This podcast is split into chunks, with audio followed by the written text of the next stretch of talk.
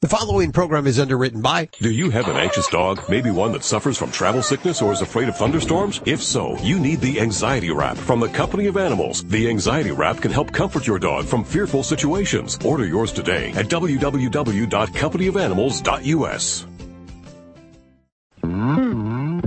Celebrating the connection with our pets. This is Animal Radio, featuring your dream team, veterinarian Dr. Debbie White and groomer Joey Villani. And here are your hosts, Hal Abrams and Judy Francis. Welcome, my friend. Here's the toll free number, 1 405 8405. That's to Dr. Debbie or to Joey Villani if you have questions about your pet. I believe Ladybug back on the phones today. She, is she talking to other dogs? What is she doing on the phones? Do you know? She doesn't tell me. She's not ringing up long distance charges, is she? You know what? I was wondering why our phone bill was double last You should month. check into that. She's a smart dog. Yep. She's blowing a silent whistle. That's good on so many levels. Joey Villani, what are you working on today? What are we going to hear out of your mouth? Well, uh, mats, um, how dangerous are mats on your pet? I mean, they just um, make your pet look crappy, or can it really um, injure your pet? Well, they can't be dangerous. I, I imagine it's all cosmetic, right? Or do I got to wait? You gotta No, wait. You gotta, you gotta wait because, yeah, it's not as good as you think. That's why they call it a tease.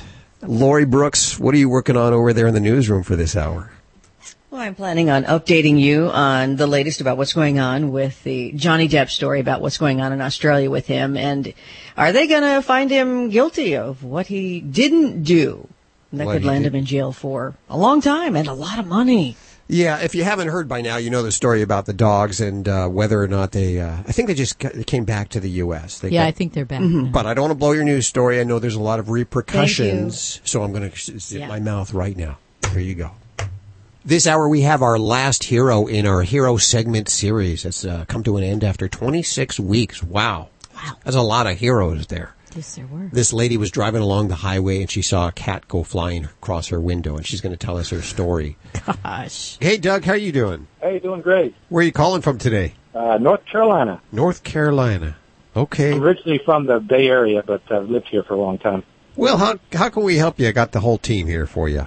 Oh wow. Okay. Let's see. We've got a um, uh, one-year-old uh, Jack Russell that we're we're um, sitting for his owner, who will be back in July, and we'll probably see him again from time to time. Take care of him, and uh, I think he's got some separation anxiety. I'm not an expert, but uh, uh, when he came to us, we weren't able to really have him obey or do any any simple tasks.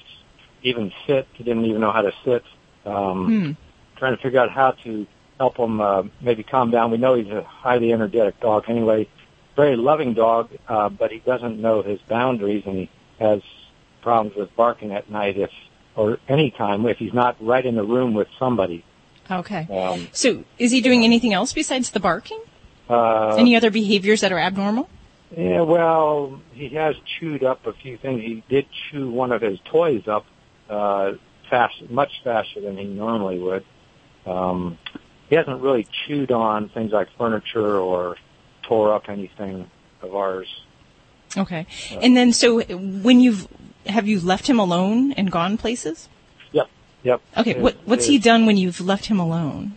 Uh, basically, as soon as uh, his owner instructs us to put him in his cage, which is about three feet by two feet maybe, Okay. and um, he'll be fine. You know, he'll go in there on his own. He'll be fine until we leave the room, and then he, he'll start to yip, and then a little bit uh, soon he'll bark, and we can hear him from outside as we have to go to work or go somewhere where we can't take him.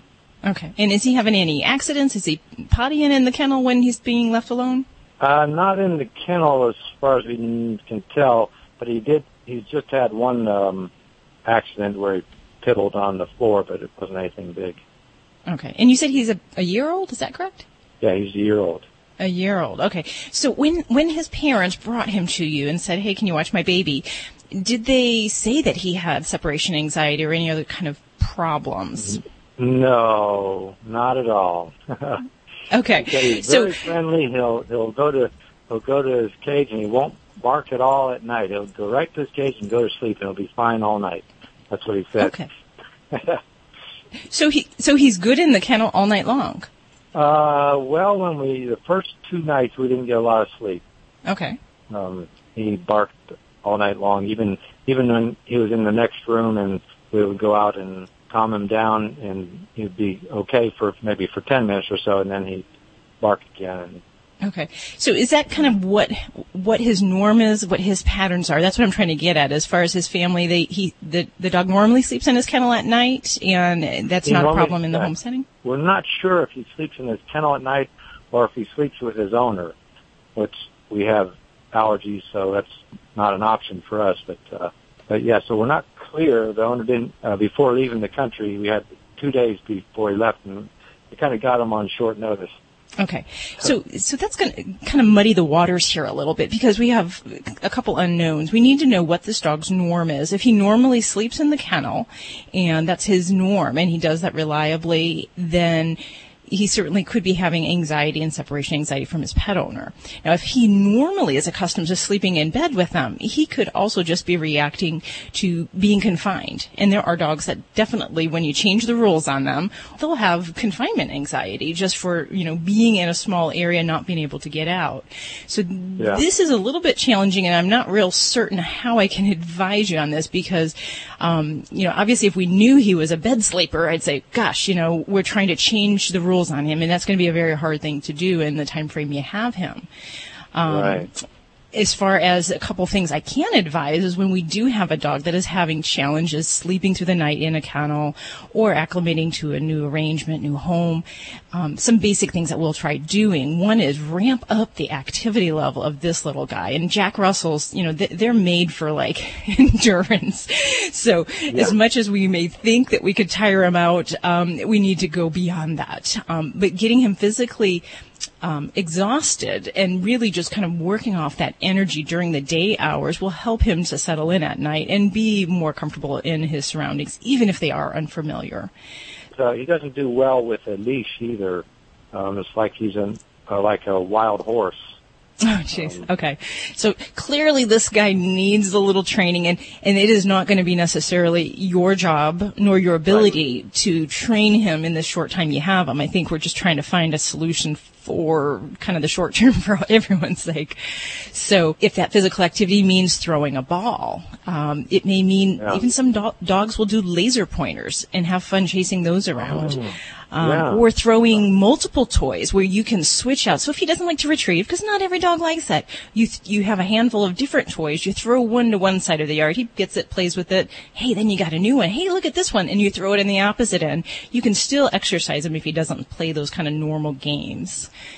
Um, so those would be that's the number one thing is wear this boy out as much as possible. The other things that I would do is because we don't really have permission to use medications, we don't know his medical history, so we that's all off the table. We can't even go there. So I would talk about some of the natural remedies, and some of those things might be things like pheromones, which I talk about all the time on this show. But I do believe in them. I've used them myself for my own pets, and they're the natural scent hormones that have a calming effect on dogs.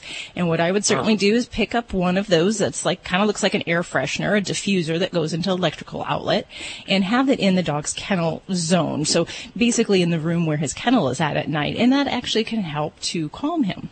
Um, if oh, we can put a call it? pheromone, it's spelled P H E Oh, pheromone. Okay. yeah, pheromone. And um, so, and then we can also get that in a collar format if he's, you know, capable of wearing a collar. It's just kind of like a little, almost looks like a flea collar.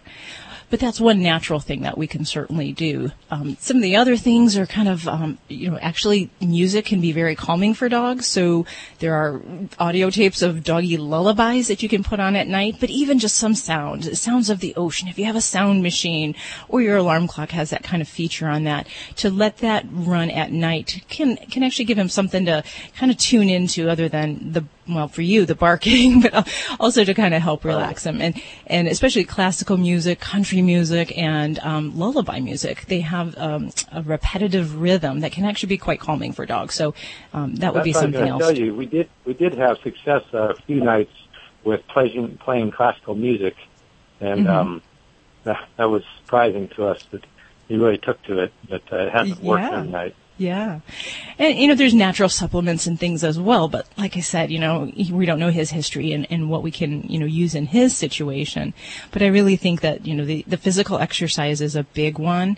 And then also, if he is fussing in the middle of the night and you're comfortable that he isn't in trouble or having problems, let him be. Because when you do go in there and he's barking and you kind of go in and you get him out, um, he, he's not learning to settle in. And if it sounds like if he did pretty good after those first two nights, then just need to let him kind of settle into things, get acclimated to your routine. And then, um, you know, once he comes out of kennel and he's a good, quiet boy, then you reward him, you know, give him, you know, approved treats and, you know, love and pets and, and really try to positively reinforce that quiet behavior, which is, is challenge. Sometimes Jack Russells are just always on fast forward. Yeah. That's right. I wish we could bottle it. yes. Well, well, good luck with that. And um, you're doing a great thing taking care of this baby's friend. And um, I just, uh, I feel for you both in the situation here. Thanks for your call today. 1 405 8405 to reach out to the Dream Team. It's toll free. Underwriting for Animal Radio comes from World's Best Cat Litter. Listen up, cat people. It's just litter until you realize those big boxes mean big smells, big messes, big money. You know what it's about. Judy turned me on to World's Best Cat Litter. It's the best thing she's ever turned me on to. I'll tell you, there, there's some pretty bad things she's turned me on to. This was really good, and I still use it. This is one bad habit if you don't mind having. I love it. And you know what? I can leave the litter sit. I mean, I clean it daily, but I don't have to change the whole litter for a whole 30 days you or so. It's really good. Dump the whole box. Here's their website, tryworldsbest.com. You're listening to Animal Radio. Call the Dream Team now at 1 405 8405. Do you have an anxious dog? Maybe one that suffers from travel sickness or is afraid of thunderstorms? If so, you need the Anxiety Wrap from the Company of Animals. The Anxiety Wrap can help comfort your dog from fear of thunderstorms, fireworks, separation anxiety, nervousness, and much, much more. The Anxiety Wrap maintains a gentle pressure on acupressure points in your dog's neck, chest, shoulders, belly, and in the rear legs, thanks to its patented leg straps. Order yours today at www.companyofanimals.us. I am the family dog, and it's that time of year again. The one where pet parents start looking for Fido-friendly hotels and destinations where Fido is welcome. Make no bones about it. Pets are part of the family, and we like to sniff out new places too, and we hate to be turned away, especially when we're on our best behavior. So we won't be left out in the cold. Be sure to pick up a copy of Fido Friendly magazine to find the best hotels and destinations where Fido is always welcome. Go online to FidoFriendly.com and subscribe today. Your local pharmacist is also a Health Mart pharmacist, and they're not like other pharmacists. After mom's surgery, I was overwhelmed, but I was so relieved. Her Health Mart pharmacist was there to help. They explained her medication and even delivered to her house. Mom got the personal service she needed, and I got something even better. Peace of mind. Visit healthmart.com to find a locally owned Health Mart pharmacy near you. Health Mart, caring for you and about you.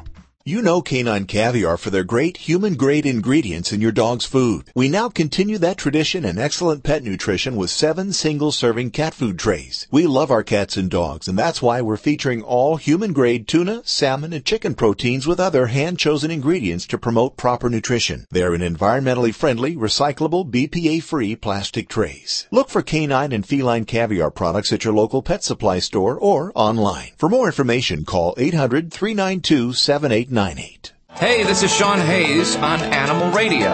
Remember to spay and neuter your pets. You're listening to Animal Radio. If you missed any part of today's show, visit us at animalradio.com or download the Animal Radio app for iPhone and Android.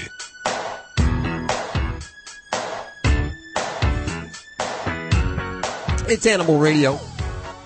Celebrating our connection with our pets toll free, 1 405 8405. And we'll head back to the phones for your calls in just a second for Dr. Debbie and dog father Joey Villani. Uh, Lori Brooks working hard in the newsroom. What do you got coming up this hour? Well, you know, Lady Gaga has inspired us in many ways, and you can only imagine the inspirations that she has received to do all the wacky things that she has, and that you know the wacky things that she's worn.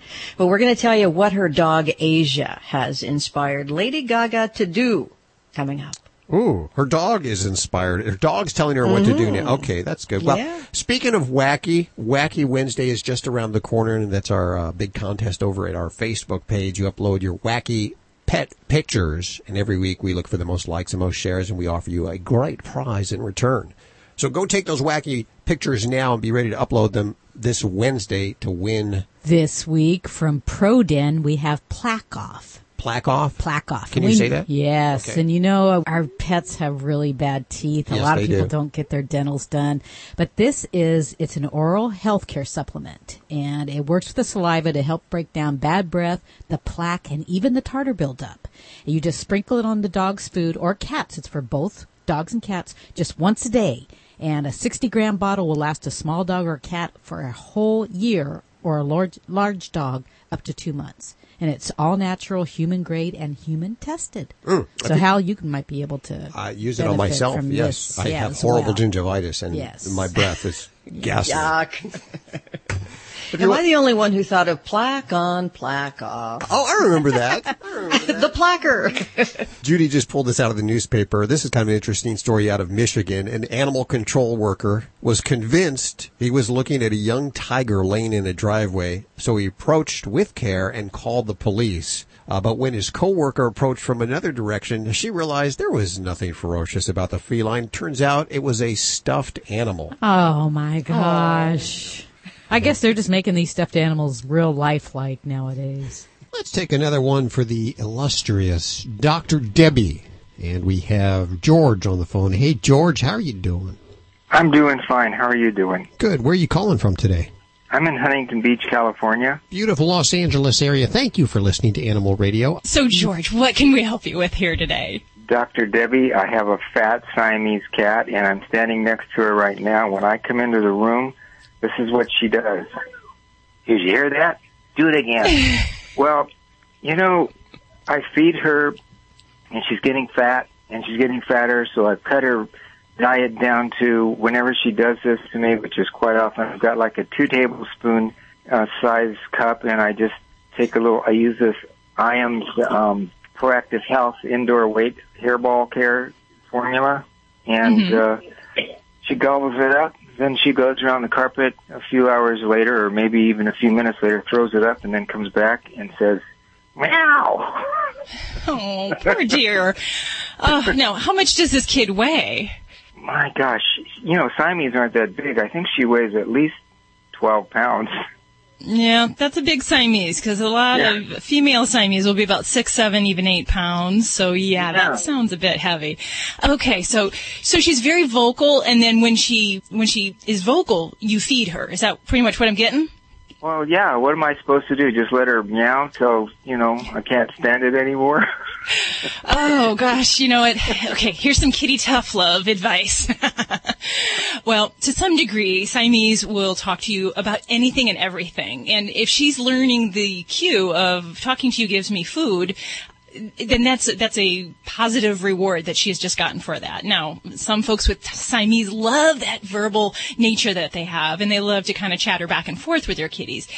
I am a little troubled though that this is rewarded by feeding um, in every instance, and we need to find a substitute action or behavior that we can reward, um, if you will, her talking to you, and find a different way that we can do feeding. So there are some ways, but it does take tough love, and I'm very serious about it. That you have to kind of get yourself out of the feeding equation. So, for a kitty that is a real big demander of feeding, uh, one strategy that I would work towards is to try to get her to utilize a timed feeder. Mm-hmm. And the idea with this is that we don't want her to cry and get food. We want her to learn that food will come from this magical box and that it will come at set times and meowing to dad isn't going to make me, this open up any sooner. So that that takes time. So there are ways to kind of get her used to that. Um, and there's some great time feeders that you can purchase online, um, pet stores and so forth, where you basically have a battery and then the little compartments open at preset times. Um, this is a great tool for that cat that tries to wake you up in the middle of the night at 2, 3 a.m. Instead of getting up when they do this, you, tra- you train them that they go to the feeder at that time and it opens up on its own. So that way you take yourself out of that equation. You can sleep at night. right. So, so But to get to that. on top of me at night. Oh, yeah, I know that. Been there. well, we definitely don't want her to get too heavy because that will make it difficult to sleep then. And yeah, and then when if I move, she complains. oh, she's got you wrapped around her little paw. I can tell. Oh yeah. Now, so some of the other things that I would say, working towards this idea of getting her to a time feeder, you can actually um, work on measuring her daily amount of her food in a container. So what we would want to do is to give her opportunities to work for her food. Independent of you. So you might have to fill a little toy. There are nice little interactive toys where they're basically kind of little puzzles. So that's a very good way to kind of get her activity level up and to make her work for food. Because if you face it, indoor cats sit around on their butt and wait for us to serve them. So this will give her something to do and to also kind of, uh, you know, get her off that couch and work for that food there. so, Right. So how much food should I give her a day? Oh, that's a great question. And the answer is um, I will usually refer people to the bag of the food that they're on. because every diet is a little bit different in the calorie content. So there's no way we can compare uh, food one, two, or three to each other. For a cat that's overweight, by limiting the volume of food, you're also limiting the nutrients, and they'd be missing out on things, and, and definitely can have some nutritional issues. So, um, you know, that that too, we might have to get her into a weight loss diet. Um, you know, one of maybe the high protein diets um, that kind of work like catkins, if you will, um, to help them lose lean weight. but usually, if I've got an overweight cat, um, they're really um, it's difficult to get cats to lose weight in general. It really is. It's hard. It, it's it's harder than me eating pizzas and drinking wine on the weekends. so um, so yeah, I would consider getting her on a weight loss diet. Those are generally prescription foods. There's a lot of different companies that have those, and um, that that might be one other thing that we can do to really get this girl to, to kind of trim down a little bit more. Yeah, she's turning into a round ball. Oh, yeah. And you know what? I love the Siamese. They're very vocal. They can be very active and very athletic, too. So maybe if we can kind of get this gal leaned down a little bit, um, you know, you might see some more of that kittenhood come back. You're listening to Animal Radio. Find us at animalradio.com. Log on, learn more. This is an Animal Radio News Update brought to you by Doctors Foster and Smith Pet Pharmacy with prescription medications and over the counter products like Advantix flea and tick medication delivered right to your door. Learn more at fosterandsmith.com. I'm Lori Brooks. Johnny Depp is still being dogged, if you will, by his quarantine case in Australia, despite sending his puppies back to the United States after that customs flap began last month, if you remember that. Well, Depp has since been down under filming a movie and now could face up to a decade in prison plus a $263,000 fine if he's convicted of smuggling his pups little Yorkshire Terriers, Pistol and Boo, into the country. Australia's Minister of Agriculture has accused the actor of flying his dogs into Queensland, Australia on his private jet back in April. He says that Depp and his wife, actress Amber Heard, didn't declare the dogs on their customs forms or provide them proper documentation when the ag minister, by the way, threatened to euthanize the terriers if Depp did not send them back to the U.S. within three days. Yes, Depp is an animal lover and he complied immediately. Uh, there is a new study out that took a look at how human brains react to seeing photos of children and our pets. And it's really interesting. After studying pictures of the brain while participants looked at the pictures, researchers found the brain activity of humans is strikingly similar, but there are a couple of differences. Like they say, the area of our brain which represents the human to human bond was not activated by pets in that case. Interesting that so far researchers have only studied the relationship between dogs and their human mothers and relationships with humans and cats have yet to be studied. Last year, when she released an album of jazz cover tunes, you remember with Tony Bennett, well, Lady Gaga showed us certainly that her talents go far beyond music and her outlandish outfits. And as it turns out, Lady Gaga has even more surprises up her sleeve. We hear she is working on a line of pet products inspired by her dog Asia. Gaga will be the artistic director for this canine collection that we're referring to, which will feature pet clothing and accessories, toys, and food bowls too. See, maybe Lady Gaga can make that all meat um, costume like she wore for pets, so it could be a treat as well. You know, you could put it on your pet, and then they can have a treat. To purpose. I'm Lori Brooks. You can always get more breaking animal news anytime online at animalradio.com. This has been an Animal Radio News Update brought to you by Doctors Foster and Smith Pet Pharmacy.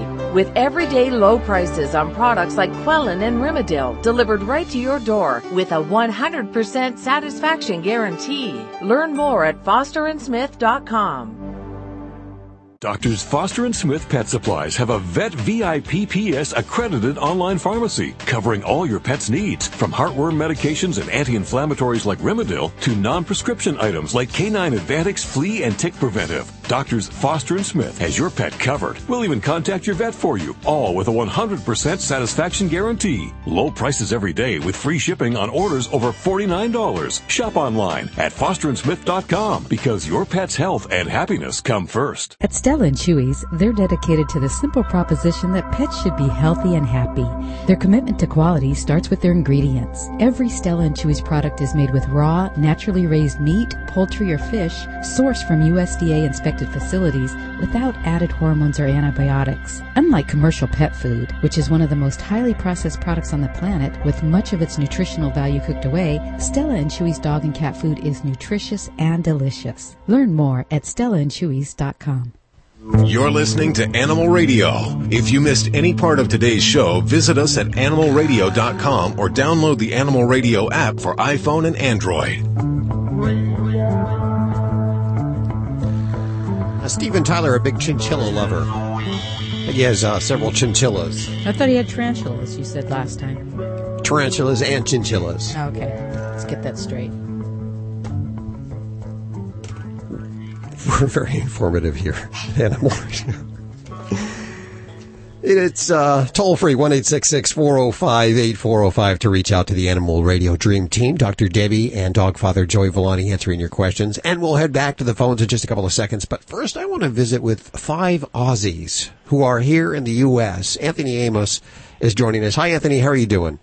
G'day, mate. How are you? Oh, very well. Thank you very much.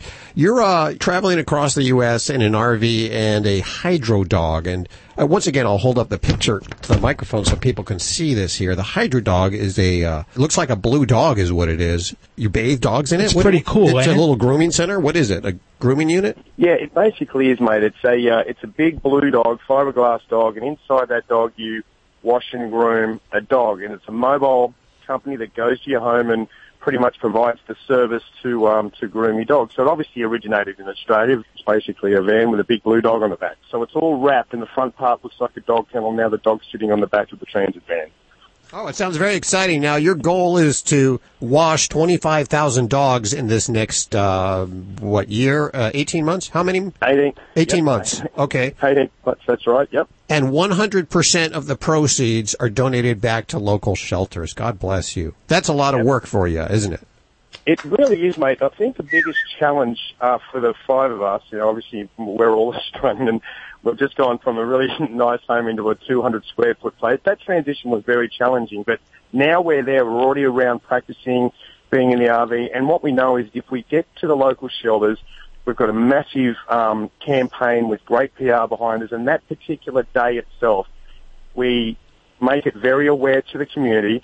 We get out there and wash all the dogs ourselves. We turn it into a big festival, like a big day where people come down and spend money on items and what have you. And all of that money, like we're going to charge $20 a dog to have the dog washed and all that money will be handed over to those um, shelters on that day for them to, um, to work with. We didn't want to get caught up in the whole, um, the, um, what do you call it, the charitable aspect where we take the money and write a check and all that. We just want to come in, make it a great day. We've got some great sponsors. We're going to be able to promote our businesses we're going. So we thought that was, you know, more than fair to do that for them on that day. It's a it's a win-win situation all around. And I got to tell you, when we first started Animal Radio, actually a couple of years into Animal Radio, we got an RV and we traveled the country and went from shelter to shelter. And uh, I can't imagine it was just me and Judy at that time. uh, you're traveling with four others, your family, your entire family with you there. Uh, they're all on board for this, right? Well, it's funny you, should um, say all on board. It was actually, you know, my wife's idea in the middle of the night because we're working out how we were going to, you know, piece this new strategy together. And she woke me up in the middle of the night. and said, Oh, this this, this sounds good. Said, no, no, no. We're we're, we're doing the big blue dog. We're going to take it around America. I said, What are you talking about? She said, Let's get an RV and experience America, see all the monumental place just for the kids, and they can get a great learn. And all I could think about was taking a photo of the big blue dog in front of Mount Rushmore or one of the, the uh, monuments in Washington D.C. And, and it started, and instantly I put it into action. We bought the RV. We, we've been learning to obviously maneuver it and park it and stay in the RV park so we can get ready for our our trip. Have you been trained on the uh, dump station yet? The whole uh, dump. That's the uh, that's the portion that uh, is not so much fun. Oh my God! Well, I've got a ten-year-old son who is an absolute champion, and I'm taught him very, very well how to do all of that. Oh, good. Uh, good Oh, luck that'd be with this. It sounds like a, a tremendous idea. I would love to check in and see if your enthusiasm is as. Uh, Uh, so just let me tell you, mate, just having these showers early in the morning, you know, who gets in first and who gets in second, uh, it's already started. But uh, we've got a little routine. I think we've got to piece together a little bit more smartly than what we're doing right now. You, know what's funny is um, I've been talking to Anthony um, a while back because this is a, a grooming thing, and he has a hell of a lot of energy. But I feel sorry for some of the people that you know that after a while when this blows up, because I don't know if you guys know, I believe it. And correct me if I'm wrong. You you were an ex-professional rugby player as well. Yeah, I, I started my career the first two years straight out of high school. I played for the state and shadow for Australia, and I just came into uh, a professional footy side for two years, and that's where I really thought that I was going to play my days out. But then something was missing. That, you know, sort of being told what to do in that professional area bugged me a little bit, and I wanted to start my own business. Always did, and then basically what we did, what we did is we went out and bought a hydro bath. I'm sure you know what that is. It's just a dog bath for twelve hundred dollars. Stuck it in the back of a uh, a trailer in my backyard. When I say a trailer, like a garden trailer. Rented a mobile phone, put an ad in the newspaper, and that's pretty much how our business began. I remember that Saturday morning, someone ringing up was like, um, "Hello, Hy- Hydro Dog." Anthony saying, "Yes, I just read your ad in the paper for ten dollars. Will you come and do my dog?" oh my God, this is incredible. So by the time I got to my brother's place, we'd had 10 dogs booked in. Now, you got to remember, at 21, that's a little bit of a big deal back then. And we get, we get to my brother's place. I said, don't forget the dog shampoo. We get to our first job and my brother put dishwashing liquid in instead of dog, dog. Oh, boy. So we washed our first 10 dogs in dog, sh- in, uh, in dishwashing liquid. Whoops. when do you leave? We're trying to make that happen, um, the second week in July. Okay. We have a lot of listeners in, in Tampa, a couple of stations there, so we should we should rally all together for you, is what I'm thinking. Oh, that'd be fantastic. I think all the support we could get the first month. We're going to be in Florida. We want to iron out all the bugs, find out what's trending, what's not working. Good luck ironing out those bugs in Florida, man. They're big there. They're big bugs. Yes, they are. Hey, listen, I want I want people to check out the website www.bathe2save.com, and it's B A T H E to save.com. Of course, links to everything you've heard on today's show over at animalradio.com. And we'll check in with you once again, Anthony. Please give a hug to all of your family. Hi, this is Iron Chef Cat Cora on Animal Radio. Please adopt a pet. This is Animal Radio, baby. Hi, Jeanette. Yes. How's your toy poodle? Um, she's fine. What's going on with her? What's her name? Uh, Sophie. How's Sophie today? Yes. Uh, well, I just got home and she's been um, not caged, but um, put in the kitchen while I was gone for a couple of hours. Uh-huh. But she's happy to see me. Good. But um, and she's a good little dog. She's very loving, very affectionate. She listens to commands and everything, and she's two years old. But we have a couple little problems with her. Uh, one of them, she rolls the ball around the house all the time. And when she gets it in a place where it's hard for her to get out, she gets very frustrated and starts pulling on the carpet and pulling She, up little did you say she rolls all over the house? Rolls a ball around She the rolls house. the ball. Oh, She rolls the pushes it ball. around the house with her nose. Okay, all right. I And was she does- I mean, envisioning she her does it for rolling. an hour. You know, she'll go for an hour with that thing all over the place. And Okay. that's, that's her fun time, I guess. But when she gets it stuck in a place that uh, we have to tell her to back it up, so if she has trouble backing it up, she'll grab a piece of the rug and pull on it. So Oh, I dear. wonder if there's Okay. any way I can break her from that. Well, um, this behavior is only occurring when she's playing her ball regimen. Yes. I guess the simplest thing that I'm going to say is that we, we need to control that ball playing activity. Um, because especially if it's something she does almost to an obsessive level, um, there's a, a bit of anxiety. It's fun, but it can be a bit of an anxiety uh, driving experience so that she may not do her normal things. Her behaviors may be inappropriate at that time and digging or, you know, tearing up the carpet um, is just a factor of her anxiety with wanting to get to that ball.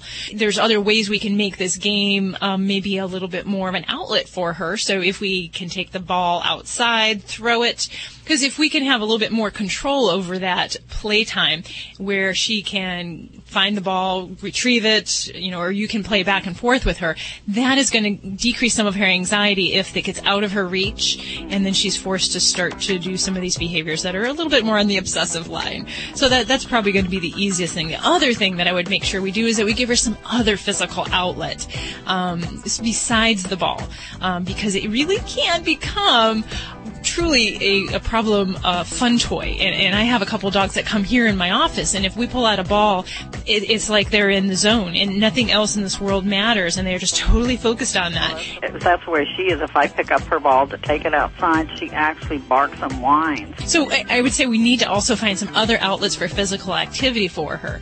You know, and she may not love it like she loves the ball, but what it will do is it'll help to expend some of that energy, especially that nervous energy that we're building up as we're playing ball. So we take her out, we go her out running, we go out for walks, um, you know, whatever it is that we can do for her that doesn't directly draw on that, that kind of the uh, obsessive uh, behavior with her ball. You're listening to Animal Radio. Call the Dream Team now at 1 405 8405.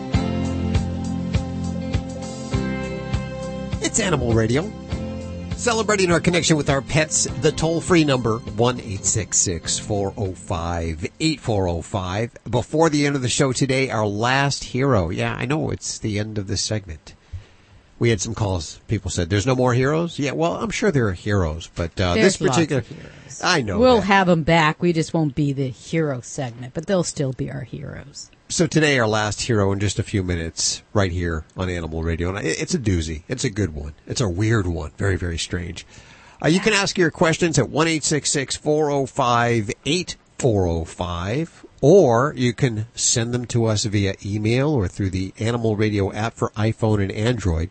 Uh, we got one from Emilio. She's our friend in Mexico. She sent us an email through the app, and she writes, "Dear Doctor White." Do you know? I don't know who Doctor White is. I, I have many aliases. Yes.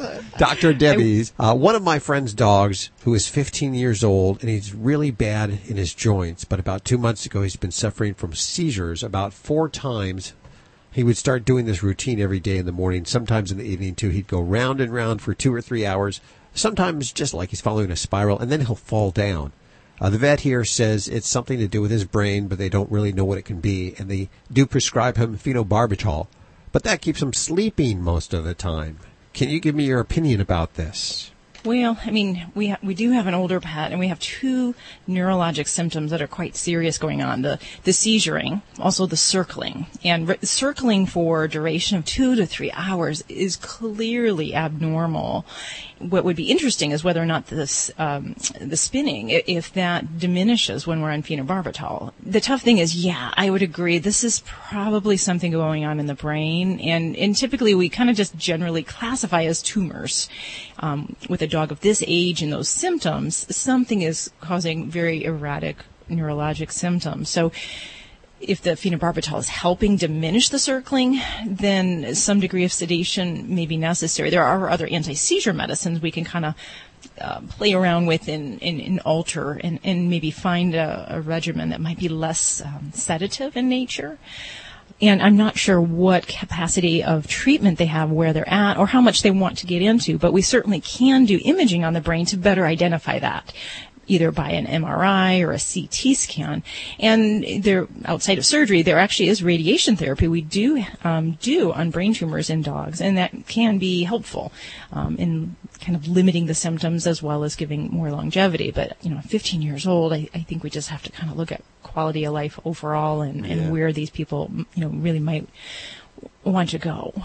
So is the circling part of a seizure, or is that you say it's completely unrelated or different? Well, it can be different. And what we often see with older pets is they'll have these almost anxious like uh, circling behaviors where they just spin themselves continually. So it isn't necessarily a seizure, but it, it's a kind of a repetitive type behavior that can um, happen. Um, now, and I'm assuming, you know, when we have this kind of thing, we always look at the ears and make sure there's nothing in her ear, but um, that that typically th- this little guy, I, I really do worry he has some kind of brain lesion there. Okay. Well, there you go. Hopefully that answers some questions for you, Emilio. You remember you can ask your questions directly from the Animal Radio app or email them to us here at Animal Radio or call right now 1-866-405-8405. And what do you say we go to Roland? Hey Roland, how are you doing? Okay, thank you. Where are you calling from today? Uh, Reading, Pennsylvania. Beautiful Reading. What can we do for you? Well, I uh, have a little bit of a problem with my uh, with my dog. It's uh, she's four years old. She's a combination uh, poodle, Eskimo, and golden retriever. Wow. And the problem I'm having with her is uh, I can't get her to walk where I want to go. I have to go where she wants to go. Oh, okay. Now, let me give you some background if you don't mind. About uh, six months ago, my doctors asked me to go ahead and do some walking. So I found a, a one mile route that I started uh, taking. And at first, she was very willing to go with me. And I had her uh, uh, on a leash. And then about two months later, she started hesitating. She didn't want to go where I wanted to go. So I would try tugging her a little bit, and she'd slip out of her collar. So I decided I'll get a harness. So I got a harness, and that helped for a while. Then all of a sudden, about, oh, I'd say maybe about two months ago, she's hesitating again. She doesn't want to go where I'm, I want to go. She, she wants to take me for a walk. Then this particular month, she doesn't even want to leave the uh, driveway of the house. Hmm. This kind of troubles me, Roland, because I'm going to say you've been to the doctor for your medical things. This really worries me because a change in behavior where a dog is reluctant to walk at all, Uh-huh. not just being mischievous and not just saying I have a mind of my own and I want to go somewhere else, but I don't want to get out of the yard and step out into the street and go to the park. That's not a normal behavior pattern from her previous. So that Ah. really has me concerned. So I would say first go to the vet and get her evaluated. Right. Um, we can have all gamuts of different things that can be causing either pain, weakness, hormone problems. So that is really the, the number one thing that I would encourage you to Oh, boy, do. yes. If the doctor comes back and says, "Hey, everything's fine. I've checked her out. I did some blood work. No, there's nothing going on. This is a behavioral thing." Then there's a couple things I would do. You may want to look at getting a head harness, um, kind of like the similar to what horses wear when they wear a bridle. Oh, yeah. Um, Mhm. And it, it's one method that we can use to direct a dog's movement without having to do big corrections or worry um, so much about yanking and pulling because it self-corrects them. They don't like their nose going in the wrong way, Right, so it right. gently corrects them, just kind of using pressure points on their face. Oh, okay. So the other thing is bribery. Bribery works with dogs. Well, I tried giving her a treat when she wouldn't move. She wouldn't take the treat. Well, that's a serious problem, and, and that kind of goes back to my first thought that you know this this may be something of a medical Uh-huh. need. But generally, if you pull out a treat, and, and if it's not the, the everyday treat, not the milk bone, it's not the treat that you have on the counter that she always right. gets. This is a special treat, right? Yes, so it may be a little piece of cheese. It may, may be a little bite of uh, um, Braunschweiger. It may be something that's just really yummy and out of the norm. And then you use that and pair that with your command of come Uh-huh. or heel, and then you reward her. And you may only do that for two minutes, and that's it. And then you go back to the house. But, uh, you know, I, I'm going to say, you know, I really think we, we ought to get this baby checked out, make sure she's in good sound health, and that we're not missing something else going on. I'm going to do that. Yes, I'll take it. I'll make an appointment with the vet. Well, thank you very much for your advice. I appreciate that. Thanks for listening to Animal Radio. Tell a friend. Toll free. It's 1 405 8405. Mm-hmm. Celebrating the connection with our pets. This is Animal Radio, featuring your dream team, veterinarian Dr. Debbie White and groomer Joey Villani. And here are your hosts, Hal Abrams and Judy Francis. Here's the number. Write it on your unk. 1-866-405-8405. It's toll free to Dr. Debbie, your dog father, Joey Villani. And, uh, you know, you can also ask your questions directly from the Animal Radio app for iPhone and Android. In fact, I see Joey's asking himself some questions right now. He, he downloaded the app and he's actually writing to himself. Yes. Right Yes, now. I am. So we'll, we'll go to the phones in just a couple of seconds here. Judy just brought me this story out of Lancaster, Pennsylvania. And you know, you, you think of firefighters as being heroic Mm-hmm. in keeping us, the women and children out of harm, Safe, yes, coming to our rescue. Uh, firefighters were too big to rescue a kitten from a storm drain in south central Pennsylvania. How big were they? They uh, too big apparently. the uh, Lancaster Township firefighters responded when a six-year-old girl and her friends saw the trapped kitten. The girl's mother uh, called 911 and then gave firefighters permission to lower her kindergartner. That's how old you are when you're six. Nearly three feet down into the storm drain, which was too big for the firefighters, to get the kitten That's a that was brave stuck little down there. girl. Yeah, that's a brave little girl and a gutsy mom. And yeah, I- to let her daughter do that. uh, it all worked out, thankfully. Good. And uh, in fact, the fire department's promoting it on their Facebook page. Cool little They, story. they saved the kitten. now let's uh, head to the newsroom where we got the real news brewing.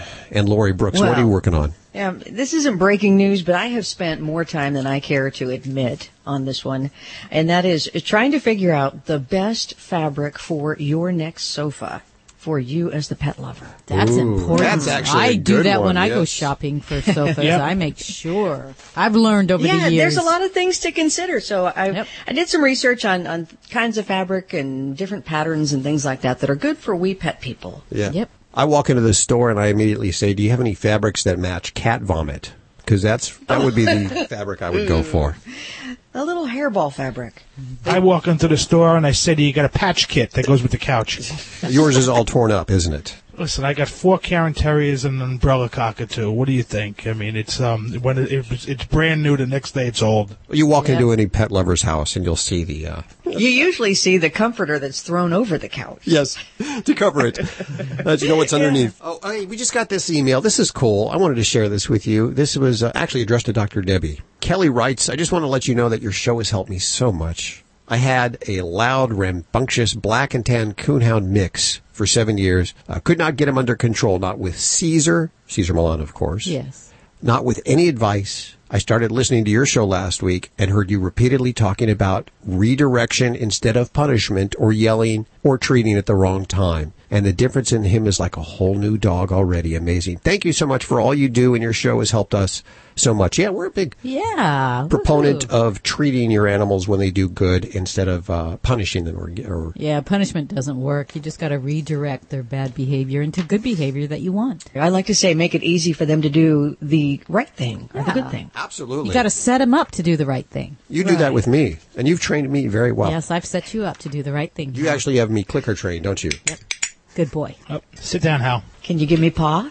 Hi, Sandy. Hello. How are you doing today? I'm fine, thanks. Uh, I'm I'm the grandmother of this puppy, and I have to dog sit for two weeks, so I need some help. Okay. okay. we have a a two and a half year old lab mix. I think he's lab and perhaps some pit. He looks an awful lot just like a lab. Uh, was a was a pound puppy.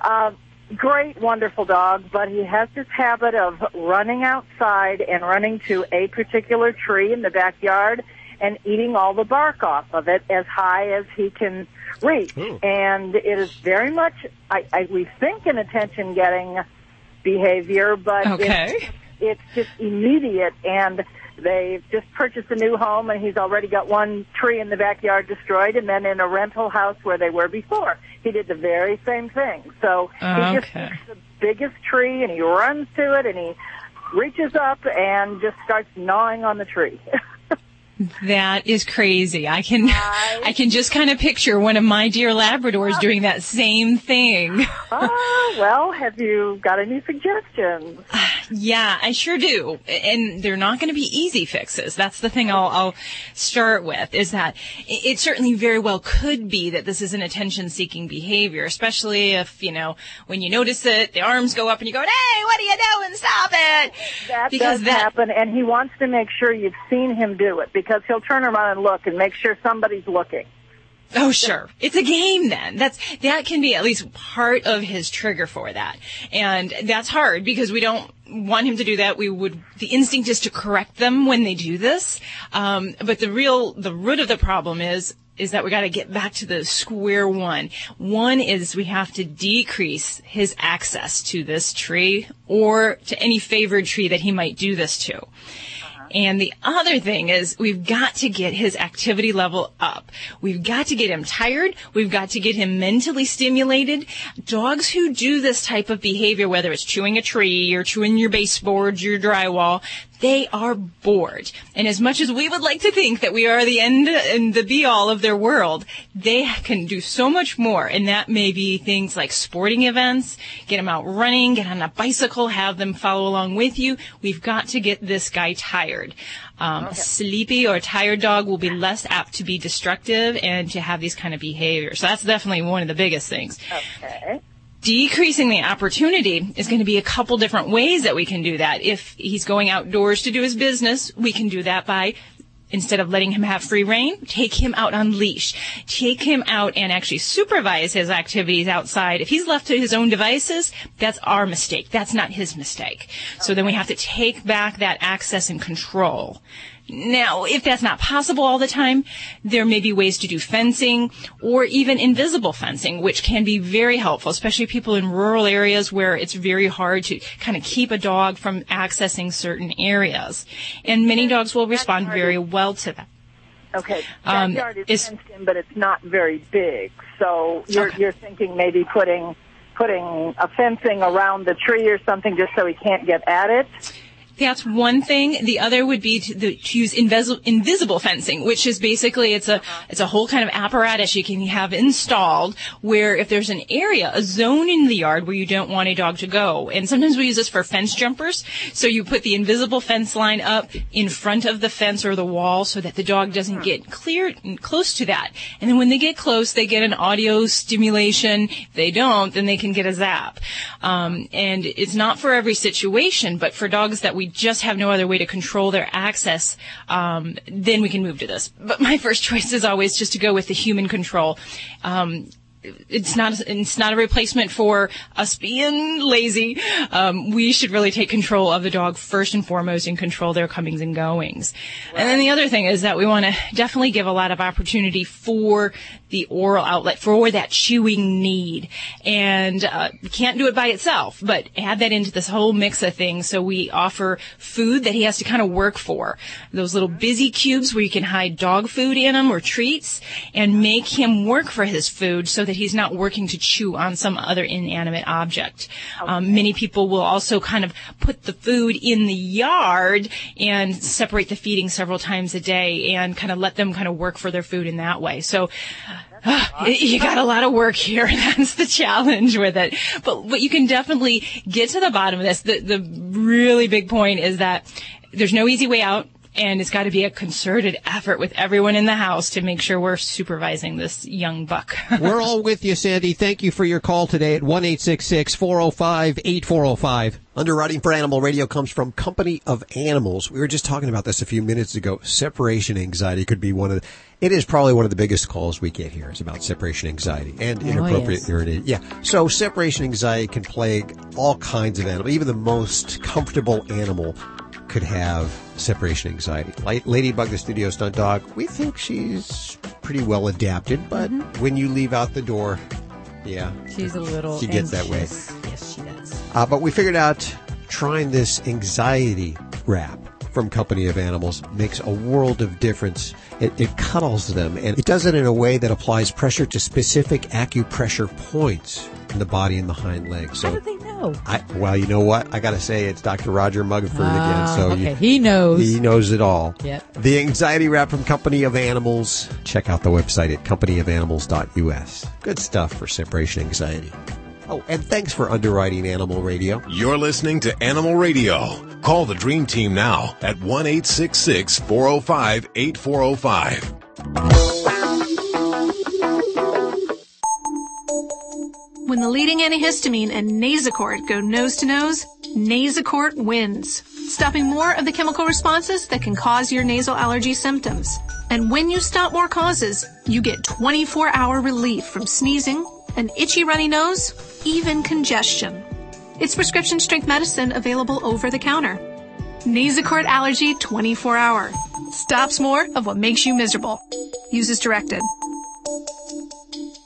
And now, for Geico's edition of Stuff Found in Your Car, we go inside your side door pocket. Hello, yes, the crumpled receipt with gum in it. From your anniversary dinner, you sprang for expensive wine, your server was Beth. That dinner was a couple hundred dollars. Money you could get back if you switched to Geico and saved hundreds of dollars on your car insurance. I bet you'd save that receipt. Frame it even. But really, where did I go wrong? Was it the corkage fee? Geico. 15 minutes could save you 15% or more on car insurance. Visit geico.com today. Lumber Liquidators has one of the best selections of top quality hardwood floors, and now we've got them for less with deals on over 400 gorgeous styles, including some of our most popular floors, like pre-finished gunstock oak. It's a best-selling hardwood, and now it's just 99 cents. Or get the look of acacia with our thickest and best European laminate. It's a customer favorite, and it's also 99 cents. Get pre-finished hardwood from 49 cents, plus pay no interest until September 2016. For the flooring styles you want at a price you deserve, visit lumberliquidators.com to find a store near you. You know Canine Caviar for their great human grade ingredients in your dog's food. We now continue that tradition in excellent pet nutrition with seven single serving cat food trays. We love our cats and dogs and that's why we're featuring all human grade tuna, salmon, and chicken proteins with other hand chosen ingredients to promote proper nutrition. They're in environmentally friendly, recyclable, BPA free plastic trays. Look for canine and feline caviar products at your local pet supply store or online. For more information, call 800 392 7898. Hey everybody, this is Bret Michaels, and I just want to say, you, right now, want to take, wait, give me the line again. My brain skipped. Bret Michaels. I just had one of my brain hemorrhage brain farts. Oh, Go don't ahead, do that. Don't do that. I don't want to be responsible for that. Trust me, it's me. Go okay. ahead. Animal Radio. Bret Michaels, Animal Radio. You got it. I knew the animal radio. Like, okay, here we go. Hey, this is Bret Michaels. You're listening to Animal Radio, and take care of your pets. They will rock your world. Hmm. Celebrating the connection with our pets. This is Animal Radio, featuring your dream team, veterinarian Dr. Debbie White and groomer Joey Villani. And here are your hosts, Hal Abrams and Judy Francis. We're going to head to the phones for your calls in just a second here. 1 405 8405. Addressing the concerns about the canine flu, we have a, a brand new press release that just came in today. It's now in Alabama, California, Georgia, Illinois, Indiana, Iowa, Massachusetts, Michigan, New Jersey, New York, Ohio, Wisconsin, and Texas. It Might be easier to say where it is. Where isn't. it isn't. Uh, well, last week it was only in Texas and uh, Well, Chicago, where it Illinois. started, yeah. Uh, then uh, there was a you know a dog takes dogs travel so much these days, so it's very easy for an animal to get across the country. What are you pointing at? The dog. I don't want the dog to escape. Don't want me to step on the dog there? The studio dog wouldn't want to do that. There. Here, I'll close the door. Close the door so she doesn't escape. Thank you. Stop you. this multi-million dollar Thanks, show. you guys. You just put her out in the hall with Dolly. Is that wrong? They'll have fun out there. they will. Okay. What are you working on anyway this hour? We're going to find out what the latest is on Archie the toothless black bear in Ohio. I, I heard about that bear. Now, this bear has been living at uh, for like a long time with the owners. It's like a pet bear. Is that correct? Yeah, and they did it. There was a technicality. The state wanted this, and they hadn't complied with that soon enough. And so now the fate of Archie, the 41 year old toothless black bear, hangs in the balance because of, you know, what's best for Archie and what the state says, this is the law. So I'll give you the latest on that. That's on the way right here on Animal Radio. Let's hit the phones right now for your calls. One eight six six four zero five eight four zero five. Hey, Debbie. Hi, how are you? How are you? Good, thank you. Thank you for taking my call. Um, I have a question for Dr. Debbie. Um, just to Okay. give a- Just to give you a little brief history, I have an eight-year-old pure black shepherd named Z. She was, um, since she's been spaded, she's been a very picky eater. Eater. She looks at food as if it's poison at time, even if it's a steak. Um, Mm. recently, um, within the last five months, I've been separated, and she's been back and forth. And in that duration, um, about a month ago, she had to have a toe removed due to cancer. Um, and, and now I notice she's becoming very nervous. Obviously, then the, the, the eating situation has gotten even worse. Um, so I'm asking your advice on, even if I cook food for her, I have to hand feed her. and forget mixing dog food with her. And I'm concerned for her health at this point. So, um, any suggestions on how to get her to eat, or just go cold turkey and go back to dog food? Well, I guess uh, you mentioned that she's um, a bit anxious now. Has she always been an anxious dog? Not as bad as she is now. I like where I'm staying right now. There's a yard, and she loves being outside, and I can't get her to go out there unless I go out with her. You know, she's jumping at every little wind that blows and branch that falls, and so I think it has to do with the situation. You know, on top of her being sick and back and forth to the vet for the last two months. So. Oh yeah. Now, I guess um, you know, I, it, whatever it takes for her to eat she's recuperating from an illness. Those situations, I'm pretty liberal, and you know we have to feed the body. So you know if the appetite is off because we're on medication or we're recovering from an illness, you know first and foremost we want to feed the pet, and then if we're established and we're in a healthy body state, then we can talk about playing a little tough love and you know whether or not we need to focus on just getting onto a dog food or just just entertaining her appetite uh, quirks, I don't if you mind will. looking for her, but how do I know what is uh, appropriate balanced meal? I guess. You won't, and that's the problem. Is that even even myself, I can't tell you how much chicken to mix with rice to add a supplement. It is a very complicated thing as far as creating a balanced diet. Now, a lot of people can say they cook for their dogs, but is it really balanced? And that's really for a veterinary nutritionist to say. So I guess my first concern is you said she had some bone cancer in her toe. I would want to make sure we really have a clean bill of health and that everything is okay, um, because Feels some different types. thing- Yeah, they felt they got What's the whole thing that it was. They felt they got the whole uh, tumor that it was confined. Okay. And, you know, there are some varieties of uh, bony tumors that can spread. So, you know, it's always a wise thing to check chest x-rays, make sure we're really good all the way around. And if we are, and she's being fussy, you know, I would still like to see you get some kind of a dog food in her. If she's opposed to that and she would prefer human variety foods, then I kind of go meet them halfway. And I will go for a gravy style or a stew style. Things that look like human food, smell like human food, but yet we know are balanced for dogs. That for me is the best accommodation that I can make for a dog that prefers human food. If she continues to still not eat for you, I'm still going to be concerned that there might not be something right in her medical world. And that will be my first thought that I'm going to go back to. Now, if she's always been an anxious dog and hasn't eaten well, you know, we can talk about behavior medicines, things to help calm her, and that might also help her appetite. But she she's always been a fussy eater. I mean, she looks at food sometimes like we're poisoning her. You know, Uh-huh. she turns her she turns her nose up to it. It's amazing. But um, but And what's her body condition? Is she uh, healthy weight, a little on the pudgy side, uh, skinny? She's a healthy weight. She's 80 pounds. She seems the vet seems very healthy. You know, feel good. The her coat's nice, and you know, so as far as that, Yeah. it's okay. I, I'm going to say that I'm going to encourage you to kind of try to find something in the stew varieties, and um, you know, there's a lot of basic ones over there. I know that I, am not sure if Spot Stew is still out there, but there's a lot of good ones out at the pet store that you can go with, and um, try to use that. If she doesn't eat, and we think she is healthy and that she is cancer free, then if she doesn't eat for the day, I'm not going to panic. Um, now, if you want to try doing some home cooking, um, a good resource to look into is actually there's a book by a doctor, um, Dr. Strombeck, and it's the Home Prepared Dog and Cat Diets, and it gives you more specific guidance on amounts, different ingredients, and then different health conditions that we might need to feed for. So that might be a resource to check out there, Debbie, and see if you That want to go great. that route. be- yeah, I appreciate that very much. Okay. Um, and what do you think about the situation? You think back and forth is okay for dogs? I know kids do it, so. uh, yeah, you know, as far as with the divorce situation, right? Yeah. Okay. In many cases, it is fine. I have had dogs where this is a big upset for them, that it takes them a while to readjust to the, the change from going from one house to, household to the other.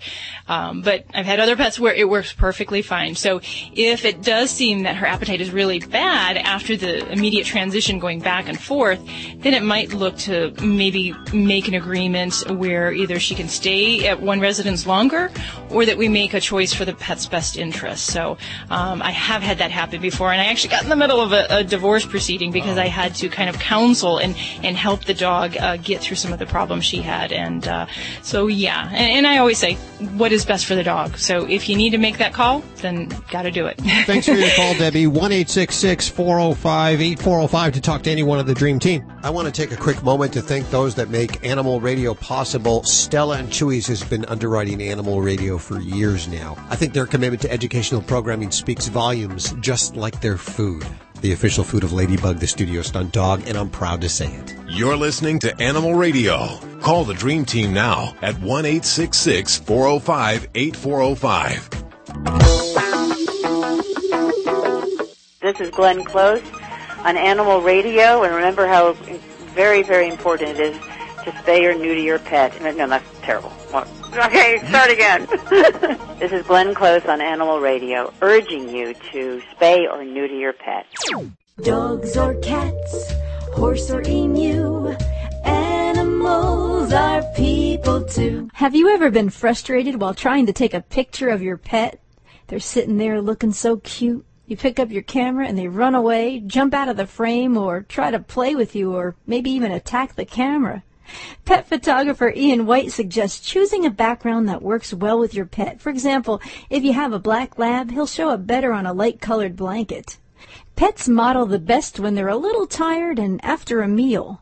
Let them fall asleep on the selected background and then alert them with a treat or a squeaky toy. Be ready with that camera. Try to take the photo from eye level, which may mean lying on your stomach or having your pet up on a bed or furniture. Good luck.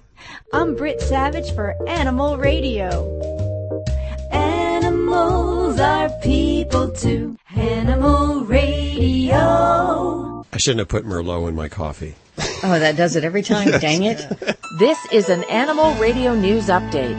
Brought to you by Doctors Foster and Smith Pet Pharmacy with prescription medications and over the counter products like Advantix flea and tick medication delivered right to your door.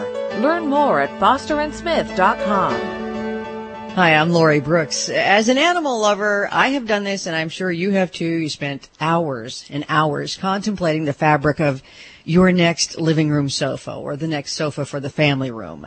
So we're going to help you with that right now. Consider how maybe a dog or a cat's hair will show up on the upholstery as well as whether it might embed itself in the weed of a fabric that you might choose. And that would make it really difficult to clean.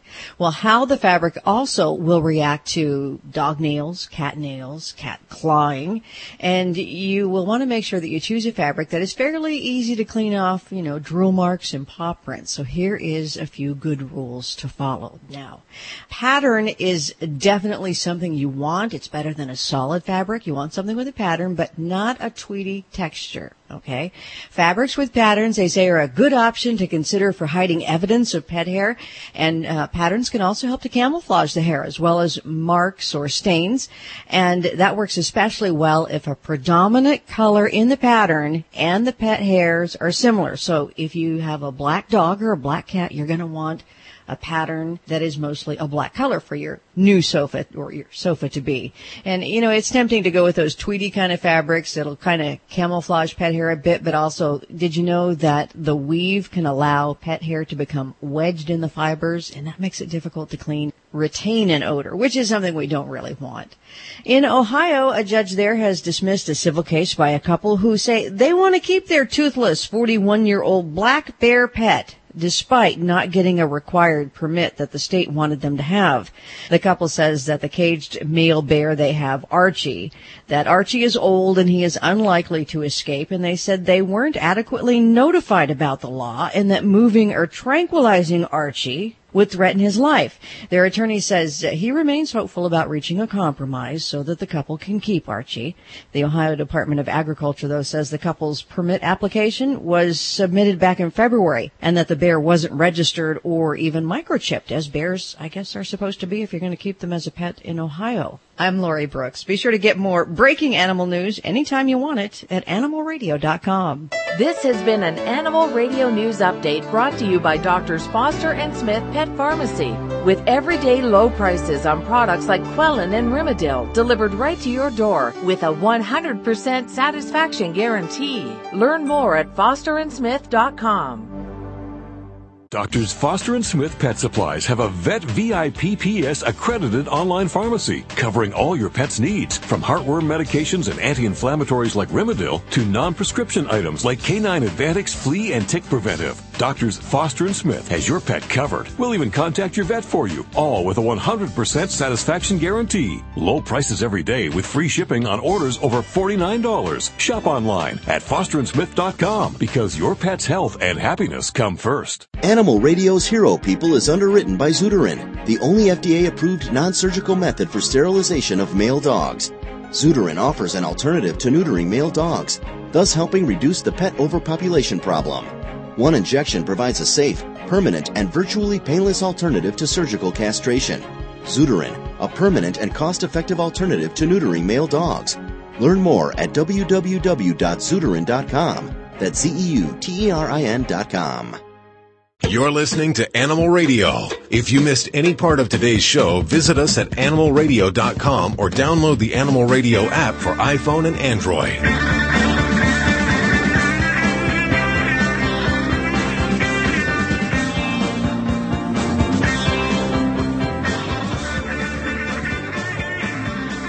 It's Animal Radio. We're celebrating our connection with our pets toll free. 1 405 8405 to reach out to any one of the Dream Team.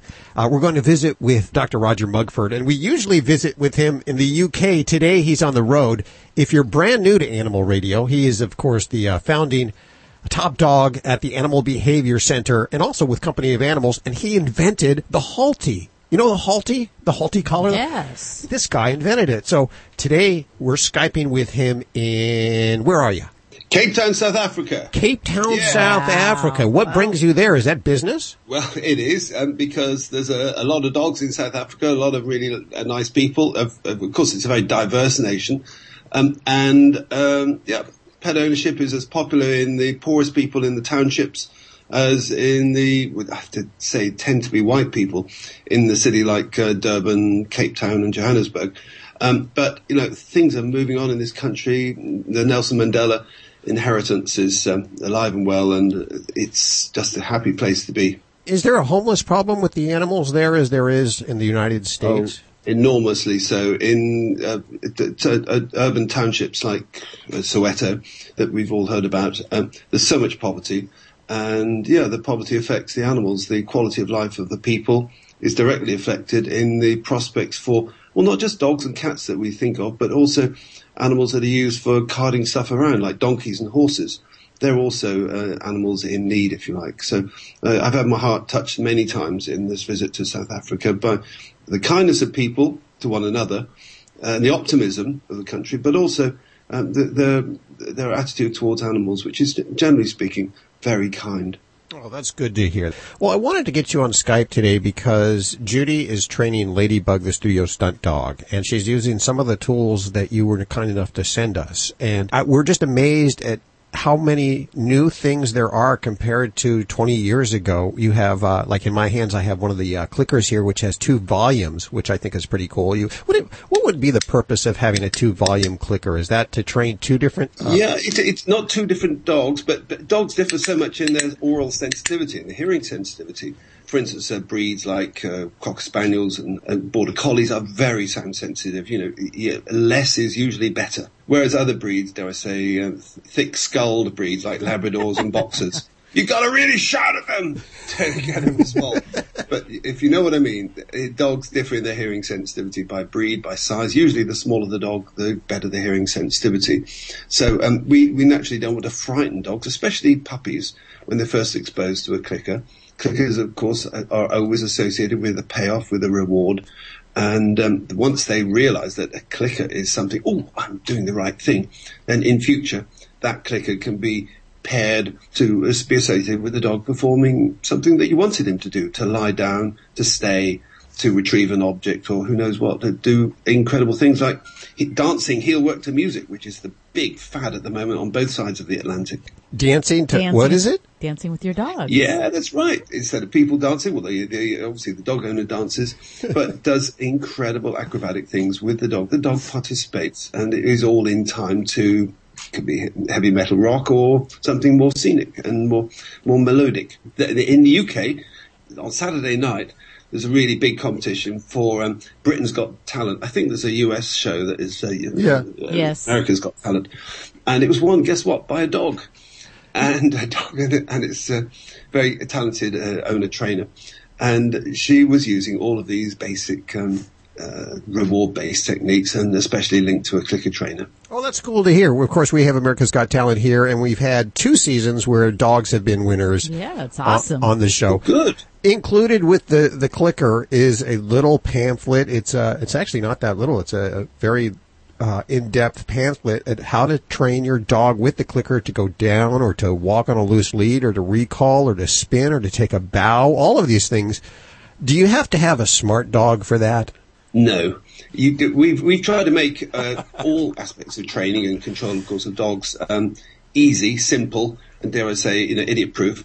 And um, I've written these uh, instructions, these manuals uh, that go along with the product, um, because we want people to know the best way of doing it. And of course, they can also go online and, and, and see it on our websites. But um, the the knowledge is really the key to the use of things like whistles and uh, uh, and and clickers and other things in the Clix range of products. So um, just going out and buying it isn't going to solve or create new behaviours, um, but knowledge is and, and effort and energy and, and intelligence by the owner is going to achieve great things. Well, these are just tools, just tools. That's all. They're not going to solve any problems. You got to learn how to use them and use them properly.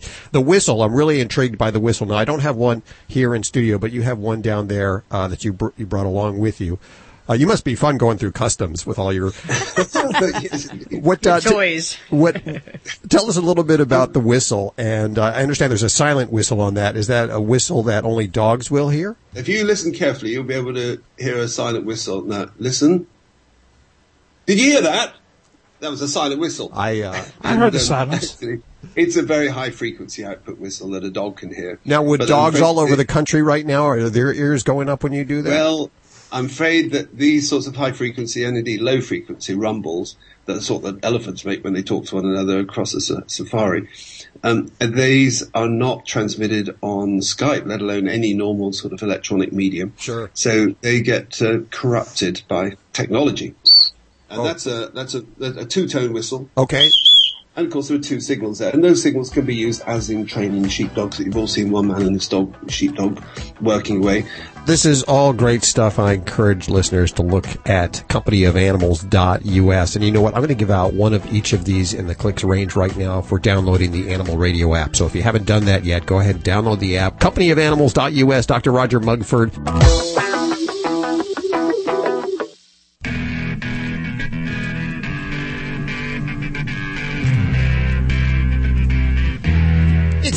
Radio, 1 405 8405. And we're here to take your calls. This is Dr. Debbie, and I do believe we have Jeff here. Hi, Jeff. Hi, how you doing? Super. How's your day going? Um, my cat has a peeing problem, and when we take him to the vet, they say that he has crystals in his urethra, and about once a year, about once a year we have to take him in, and uh, they gave him this food to eat, but he refuses to eat it, and I was wondering if you had any advice.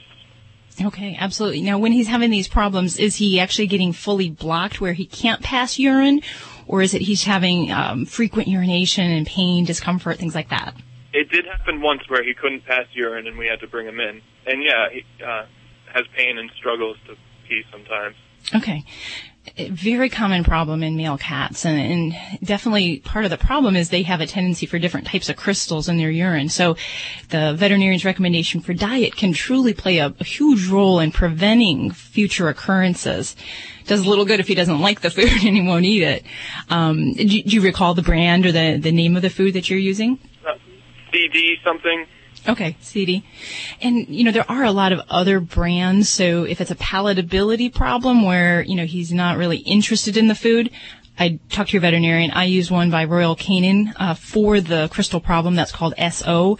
I love it. Really good for cats. Um, they seem to like it pretty well. Um, but there's other brands out there as well. So that might be one way to attack it. For a lot of cats that have these chronic problems with problems going to the bathroom and crystals and the discomfort with that, I will always keep them on a glucosamine supplement.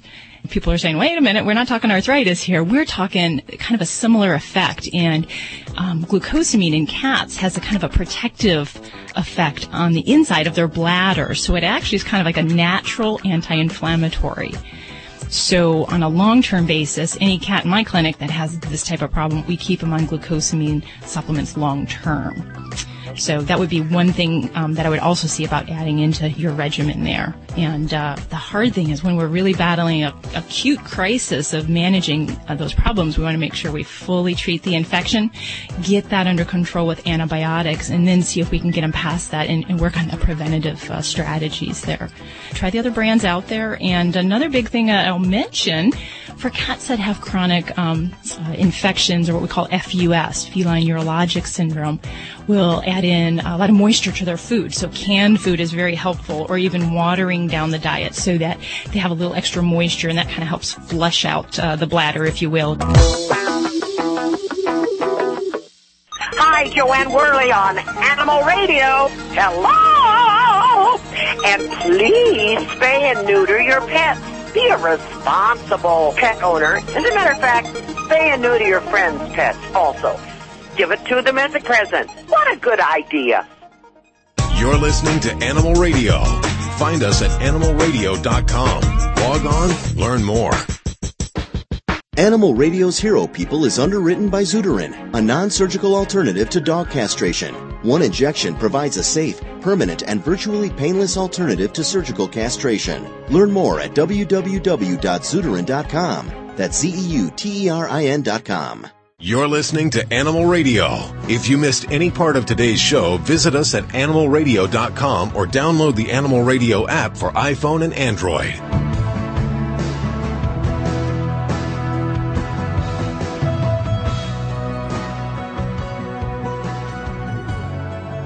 One eight six six four zero five eight four zero five. We're going to head back to the phones in just a couple of minutes right here for your calls, toll free. And uh, but first, let's visit with Keri. Keri Lamar. Hi, Keri. How are you? Hi, Hal. I'm fine, thank you. How are you? I'm awesome. You know what? You did something in 2013 that I wanted to share with listeners. It's it's a cool story. About a year ago, maybe less than a year ago, we had a guy on who rescued a dog that was thrown out of a car in the middle of traffic on the uh, 405 in Los Angeles, kind of a big highway. Uh-huh. And then I saw this story. You uh, rescued a cat, sort of a similar story. You were driving along, and all of a sudden you saw a cat fly by your window. I did. Um, I was driving to Los Angeles, ironically, to pick up a stray dog that I had found the day prior, and someone agreed to hold for me overnight. And um, I was driving down the 60 freeway. I was in a fast lane, and all of a sudden, what appeared to be a tiny kitten went flying past my windshield. So I, I pulled over next to the center divider, and I got out of my car to look for him. Um, I walked quite a distance, and I was starting to wonder if there really was a kitten. uh, and then um, about that time, I looked over the center divider, and I found him on the other side of the freeway. Oh. So I was so worried that he would run into traffic. Sure. So I climbed over the center divider, wondering what people must have been thinking. Um, cars were honking. It was just, it, it was surreal. And I was so afraid that he would run as soon as I tried to grab him. But um, I took a deep breath and I reached down, and fortunately, I was able to grab him. And um, so we climbed back over the other side, and um, he was pretty traumatized. He was biting me, and I said, "It's okay, little fella, just keep biting, but I'm not going to let you go." So um, yeah, it was it was very frightening. There, I still just thinking back to it, I, I get chills because I I just think about what could have happened to him, and uh, Sure. Where do you so think he came from? Somebody had to have thrown him from the car over to my right, and I didn't see the car. I like I just saw the kitten flying, and Jeez. I know. And you know, it's weird when I think back in retrospect. It seems like it was in slow motion. I just saw this kit, kitten tumbling through the air, and Um, so unfortunately, I didn't get a look at the car because it just happened so quickly. And most people would have just kept on driving, thinking, oh, "I really didn't see that. Uh, you know, traffic. There's nothing I can do about it." Yeah, I just, you know, it all happened so quickly, and I just thought I couldn't live with myself if I just kept going. So I had to at least try, and I, I'm so grateful that it worked out the way it did. Do you know the status of the cat right now? I do. Um, we I actually got him into the vet immediately, and he um, fortunately he only had some abrasions, some minor abrasions, and um, he was pretty traumatized from the ordeal. So he stayed at my vet's office for a few days, and one of my dearest friends adopted him. Oh, so do you get to see him? I do. Does he still bite you? no, he's a very sweet cat. It it did take him a while to adjust though. He would he would hiss when people came near him, but um boy, he's just turned out to be the most lovely cat. So That's a wild story. Now you also do a little rescue on the side, don't you? I do. Tell us about that. Uh, well, I started my uh, nonprofit uh, animal rescue about a year and a half ago. I had been um, volunteering in rescue for five or six years, and um, just decided that it was time to um, to start my own rescue. And it's been an incredible experience. We've fostered around 50 dogs. Um, we transport, we network, we pull dogs from the shelter, and we help the strays in our community, and we help owner surrenders when they can no longer keep their animals. We we help rehome them. So it's um, A lot of work. It's a lot of work, and it's heartbreaking, but it's also the most joy that I've ever felt in my life. Check out Keri's website, kissesandpaws.com. Kissesandpaws.com. Of course, we'll put links to everything you've heard on today's show over at animalradio.com. And you are our hero, and not only our hero, but you're our final hero. We've Yep. Finished up our season. for the last 26 weeks, we've been featuring people that go above and beyond the call of duty and taking care of animals. We've had some wonderful, wonderful people on the last 26 Some young weeks. children. And I couldn't think of a better way to end than with Keri Lamar right here on Animal Radio. Keri, thank you so much for joining us. Oh, I'm truly honored. Thank you so much for including me. Of course. Be well. And uh, check out Keri's website, kissesandpaws.com.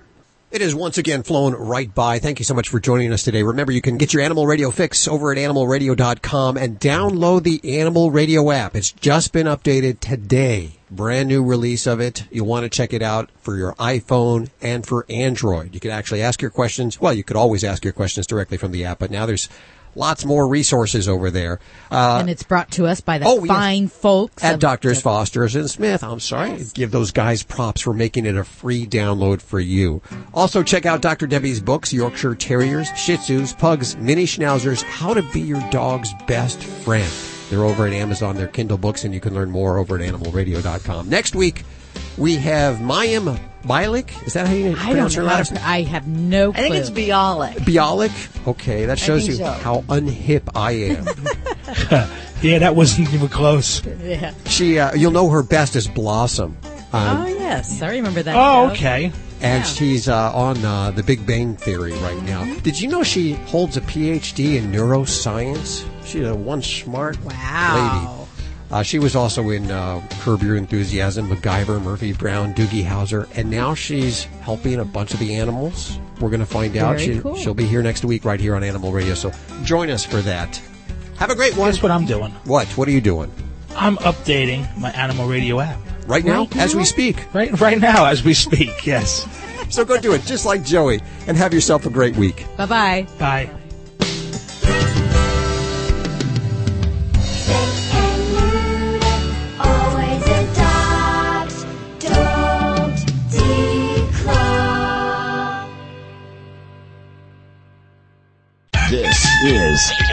Animal Radio Network.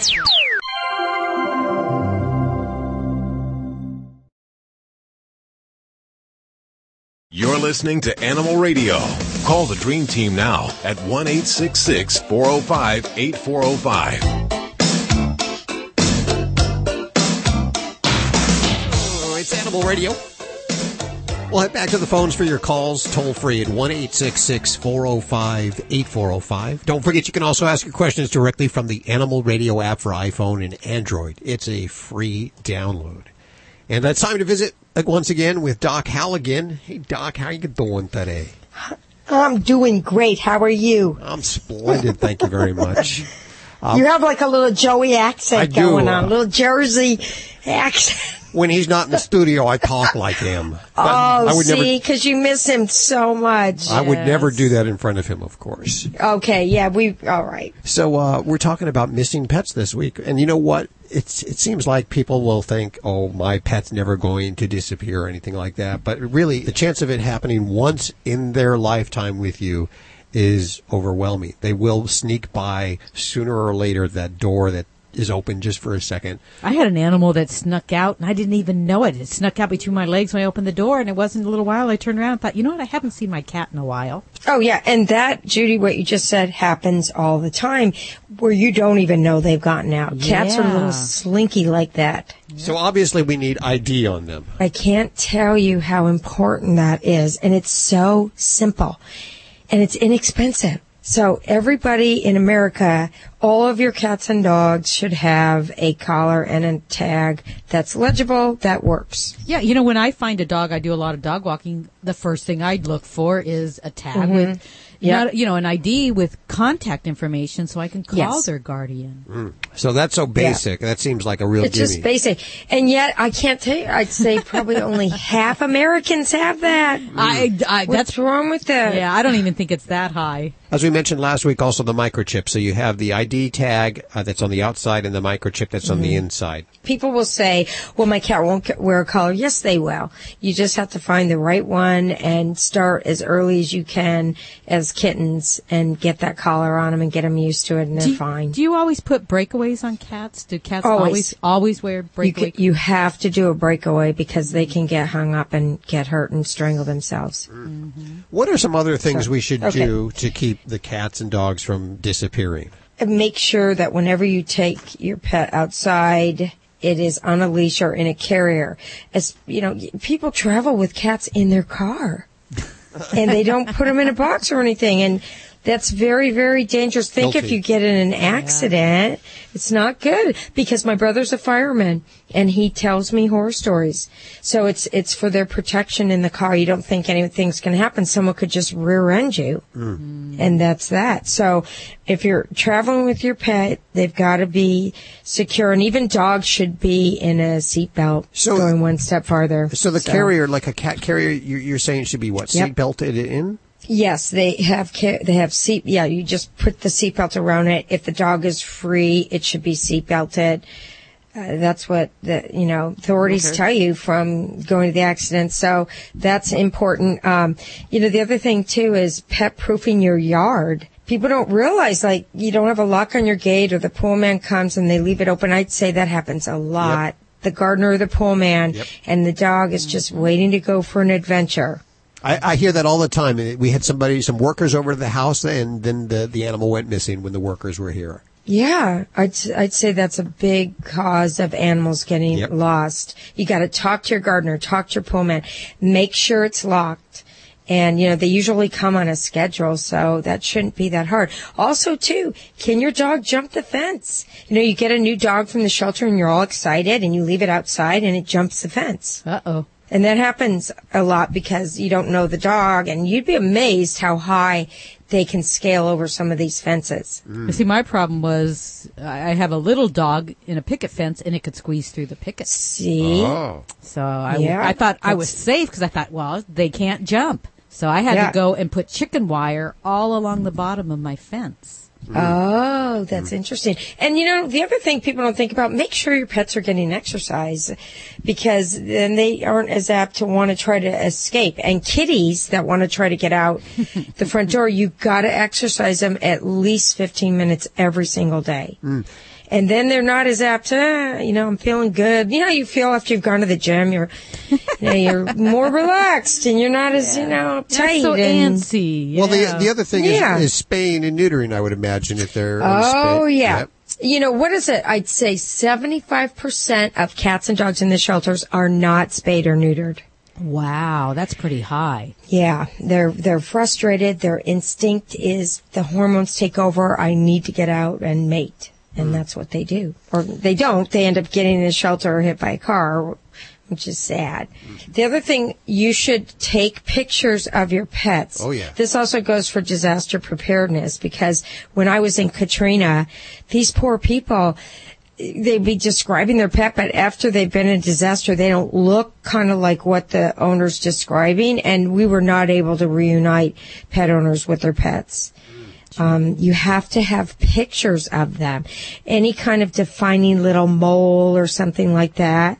Because it, it, it makes it sometimes really hard to reunite. I mean, a black cat is a black cat. But I can tell you that you know your kitty and if you get a picture of them, that can really help. You know, they, they might have some little nuances. But um, you should have uh, current pictures of them and keep them in a safe place. So, So after the show today, go take a picture of your animal, current Yeah. picture of your animal if you haven't yet. Picture's worth a Yeah. thousand words. And, yeah, and like any little, de- an extra toe, you know, tufts of hair missing here or something like that. They're little things that make them unique. Mm, okay. What else? Okay. okay. So that's, I think that's all like the preventative, right? I mean, can you guys think anything else? I mean, just, I think we've covered all the. Just make sure that your microchip tags are registered. They have the right, uh, you know, That's just true. having the tag alone doesn't mean that you can find them. They have to have the current Right. address and information. So make sure you update that too. That was, that Yeah, was just be Yes, and if you've moved, make sure you've called and updated that information. Be aware of where your pets are. Yeah, that, someone's, you know, it'd be nice to have a tracker, wouldn't it? But they can make those, but they're very expensive where it actually tracks your, your Yeah, pet. that's not a bad Mhm. idea. They're Take coming down out. in price though. They're about a hundred Yeah. bucks now. Uh, of yeah, course, see, so it's coming down. Judy was mentioning earlier all the, the new social media that if your pet gets lost, there's uh, Yes. Facebook pages and Twitter pages for that. Uh, a lot of new resources for that as the internet. Yeah, I mean, think about that's something we didn't have, and oh. that would be one of the most easiest, fastest way to alert that you're missing a pet is social media, Judy. You're right. Yeah, you know, in, just- in our neighborhood, we have a neighborhood watch website where all the neighbors have signed on, so everybody kind of watches out when something goes, you know, if, if there's a car parked, a strange car in the neighborhood, or if an animal is missing. And I have seen within hours someone will post the animal has been found because the neighborhood, you know, got See? together and kept an eye out on that for that animal. And you know, you could post the picture that Mhm. you have, and that's going to just be like, whoa. Yeah, so everybody's out looking for it. Yeah, my pet is here. Uh, has this ever happened There to he you? is. He's, he- what? Have you ever lost a pet? I have. Oh my gosh. Really?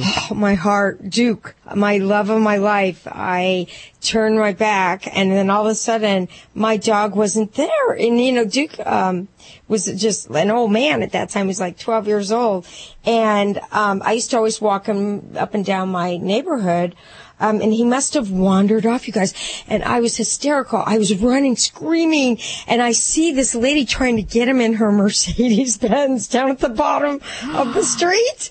And Duke was barking at her like, what? And it was like, wait a second, that's my dog, that's my dog. But see, you gotta act fast because had I just waited a little bit, who knows, she might have put him in her car. And he had a really bad neck disability, so he didn't wear a collar. He was chipped, but he didn't have, you know, the neck thing because of his neck, but still, I panicked and got him back, so. There you go. That's happened to me too, you know, so I'm telling you guys, right, the first and foremost is you gotta act immediately. And, uh, you know, the Facebook thing, um, and the other thing I tell people, don't give up. Uh, sometimes pets will be returned months after they're missing. You hear these stories, Yep. right? Yes. You see them. Years For the pets. sometimes. Yeah, years. All the way across It's the just- country, too. Animals, Yes. different Yeah. states. And then the other really sad thing, you guys, is you've got to go to the shelter. I can't tell you how many times a pet owner has come in and the dog's time was up and they said they called and no one matched the description of the dog and the dog got put down. So mm. you have to go to the shelter. You cannot rely on the shelter workers to be saying, "Oh yeah, we got a dog in like that," because they're busy mm. and they're and they're running around, and you got to go. Like immediately every every other day. You know, they usually hold them about four days. You know, you know, you could also say, well, my dog is a beagle mix, and they could look at a dog and think of it something entirely different Yep. and say, well, I didn't th- think it was a beagle mix. I thought it was a something else. So. Yeah, it's hard to get the the breed right sometimes. I mean, mm-hmm. people don't know the breeds. Yeah, mixed Yeah. breeds. Mm-hmm. All good And the stuff. mixed. Next week we'll focus on what happens if your pet is lost, what to do. But now we've given you some great preventative tips. Make sure that they don't get lost in the first place. Doc Halligan from the Lucy Pet Foundation, lucypetfoundation.org. We'll be back. You're listening to Animal Radio. If you missed any part of today's show, visit us at animalradio.com or download the Animal Radio app for iPhone and Android.